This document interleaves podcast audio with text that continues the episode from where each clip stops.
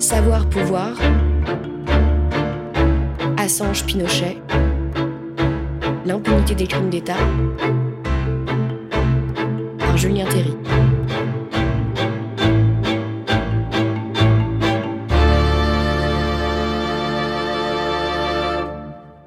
Il y a quelques jours, vous le savez sûrement, le gouvernement britannique de Theresa May a donné son accord pour l'extradition vers les États-Unis de Julian Assange, qui vient de passer sept longues années reclus à l'ambassade de l'Équateur à Londres, après qu'en 2012, la Cour suprême du Royaume-Uni avait autorisé cette extradition.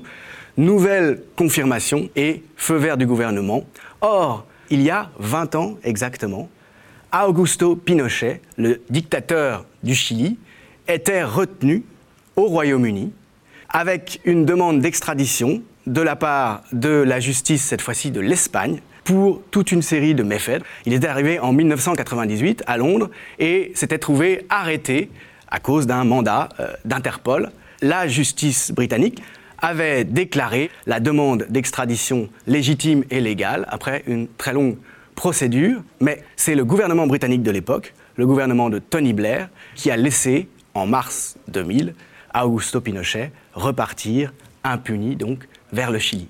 Alors, vous allez me dire, quel rapport entre ces deux affaires? Eh bien, il y a un certain nombre de points communs qui mettent en cause, pour certains d'entre eux, les principes fondateurs de la démocratie et des éléments centraux dans l'ordre politique mondial.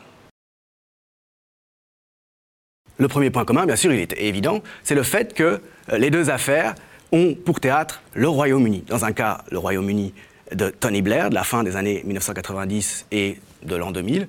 Dans l'autre cas, euh, le Royaume-Uni, non pas euh, donc d'un gouvernement censément progressiste, en tout cas du Labour, du Parti travailliste, mais euh, celui de Theresa May, du Parti conservateur, du Parti de droite. Dans les deux cas, la Cour suprême britannique donne son accord à l'extradition, mais dans un cas, donc, le gouvernement britannique rejette cet accord d'extradition, c'est le cas de Pinochet vers l'Espagne, et dans l'autre, euh, eh comme l'a annoncé le ministre de l'Intérieur britannique très récemment, cette extradition est approuvée par un gouvernement qui ne la bloquera pas. Dans les deux cas, à 20 ans de distance, il y a un personnage qui est à la manœuvre, c'est le juge espagnol Balthazar Garzón. Dans le cas de Pinochet, c'est lui qui mène la bataille juridique pour obtenir l'extradition. Il obtient l'autorisation légale, donc, comme je l'ai dit, mais le gouvernement de Tony Blair finalement s'y oppose. Dans le cas de Julian Assange, depuis des années, c'est Balthazar Garson qui coordonne le pool d'avocats du fondateur de Wikileaks.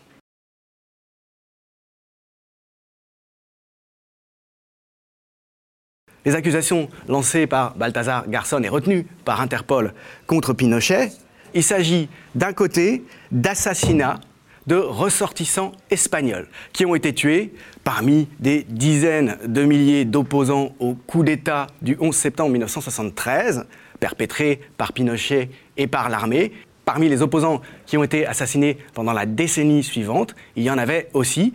Euh, ça a permis à la juridiction espagnole de euh, mener des poursuites. Et puis il y avait un deuxième chef d'accusation qui était retenu, tout aussi grave, par Garson, et reconnu là encore valide par la Cour suprême du Royaume-Uni en dernière instance. C'était celui de torture, terrorisme international et enlèvement, car Pinochet, son gouvernement, ses services secrets ont participé très activement tout au long des années 70 à ce qui s'appelait l'opération Condor, c'est-à-dire des opérations d'assassinat à l'étranger, mais aussi d'enlèvement donc et de torture, des opposants de gauche à tous les régimes fascistoïdes, dirons-nous, c'est-à-dire de type fasciste, sans qu'ils soient comparables en tout point au fascisme historique. Deux chefs d'accusation, donc, contre euh, Pinochet, qui sont déclarés valides par la Cour suprême du Royaume-Uni. De son côté, qu'est-ce qu'on reproche à Assange? Vous en souvenez sûrement, Assange, c'est le fondateur de Wikileaks, donc, qui réussit à se mettre en possession d'emails, de communications au contenu très confidentiel entre les gouvernants, entre les ministres, entre les membres des cabinets ministériels, des communications aussi à l'intérieur des armées, dans l'administration, au sein des services secrets. Et le contenu des Wikileaks qui a été abondamment utilisé par la presse occidentale, en France par Le Monde par exemple, est tout à fait terrible dans ce qu'il révèle du comportement des États qui se disent démocratiques. Alors, entre autres, il y a eu une vidéo que Wikileaks a révélée où l'on voit des soldats américains qui assassinent froidement depuis un hélicoptère 18 personnes, dont des journalistes en Irak. Beaucoup d'éléments aussi ont été connus grâce à Wikileaks sur les crimes de guerre des États-Unis en Afghanistan, sur les atteintes aux droits de l'homme chroniques à Guantanamo, cette base américaine installée à Cuba. Entre autres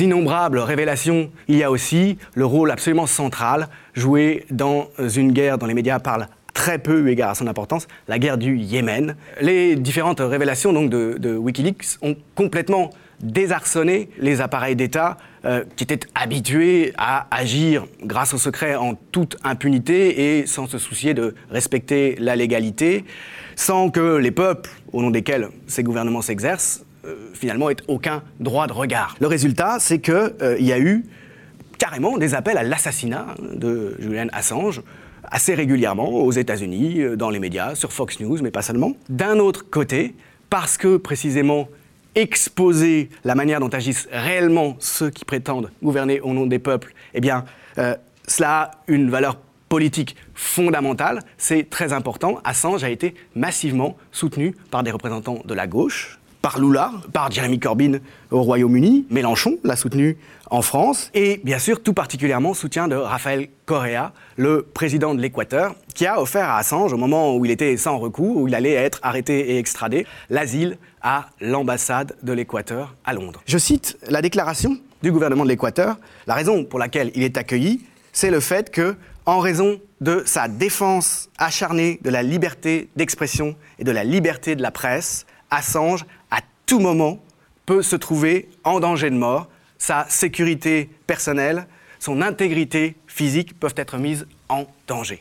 Ce qui scandalise aujourd'hui tous ceux qui sont un petit peu sensibles à la question des droits de l'homme, y compris aux États-Unis, des journaux qui ne sont pas spécialement de gauche, pas spécialement favorables à la personnalité de Julian Assange, c'est le fait que ce dernier est poursuivi pour espionnage, au nom de l'Espionnage Act de 1917. Et ça nous intéresse tout particulièrement pour faire ce parallèle avec Pinochet. Ça montre à quel point ce parallèle est légitime. L'espionnage acte, donc, comme son nom l'indique, il punit ceux qui se sont emparés d'informations confidentielles pour un État et qui les ont communiquées à un autre État.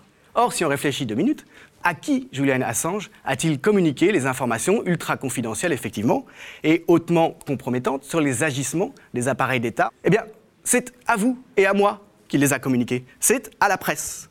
C'est donc maltraiter le droit, hein, dans un sens qui porte atteinte aux principes démocratiques, aux principes de base de la liberté de la presse, que de euh, demander l'extradition d'Assange pour le juger comme espion. De nombreux médias ont fait remarquer que c'est la première fois que se trouve jugé pour espionnage quelqu'un qui a révélé des faits véridiques et qui les a révélés sans intérêt particulier, uniquement au nom de l'intérêt commun. C'est un désastre absolu pour les libertés publiques et pour la démocratie. En tout cas, on voit bien le parallèle, c'est finalement comme si un gant se retournait. D'un côté, les poursuites contre Pinochet ne donnent pas lieu à extradition. En revanche, les actions de Julian Assange au nom de la liberté donnent lieu à cette extradition. Côté Pinochet, évidemment, les États-Unis ont participé, soutenu activement le coup d'État antidémocratique contre Salvador Allende en 1973. Puis euh, ils ont soutenu, bien sûr, tout du long, le gouvernement fascistoïde de Pinochet au Chili, d'un côté. Et d'un autre côté, euh, ils engagent des poursuites sur des bases absolument inédites et extrêmement dangereuses contre Assange. Ils se sont activés donc pour se saisir d'Assange et le juger. Barack Obama et Hillary Clinton avaient défini l'arrestation d'Assange comme une priorité, pression euh, des États-Unis donc, et puis le revirement de l'Équateur qui a décidé récemment donc de lâcher Assange, d'autoriser la police britannique à venir s'emparer de lui dans l'ambassade, il est le fait du nouveau président, Lénine Moreno, qui a engagé une politique tout à fait à l'opposé de celle de son prédécesseur, donc Rafael Correa, de euh, conciliation d'alliance même avec les États-Unis. Sous Lénine Moreno, l'Équateur est sorti de l'alliance bolivarienne, destinée à une forme d'émancipation, d'autonomie à l'égard des États-Unis en Amérique latine, pour entrer dans l'alliance du Pacifique, qui est une alliance de libre-échange, hein, dans une logique tout à fait différente. Et on sait que Assange a fait partie de la tractation. Remettre Assange, ça a permis euh, de faire admettre l'Équateur dans cette alliance néolibérale.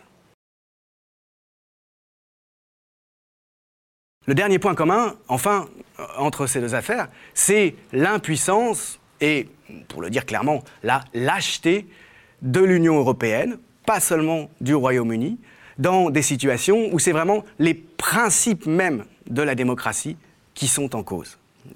Bien sûr, le Royaume-Uni fait une fois de plus la preuve de sa vassalité à l'égard des États-Unis.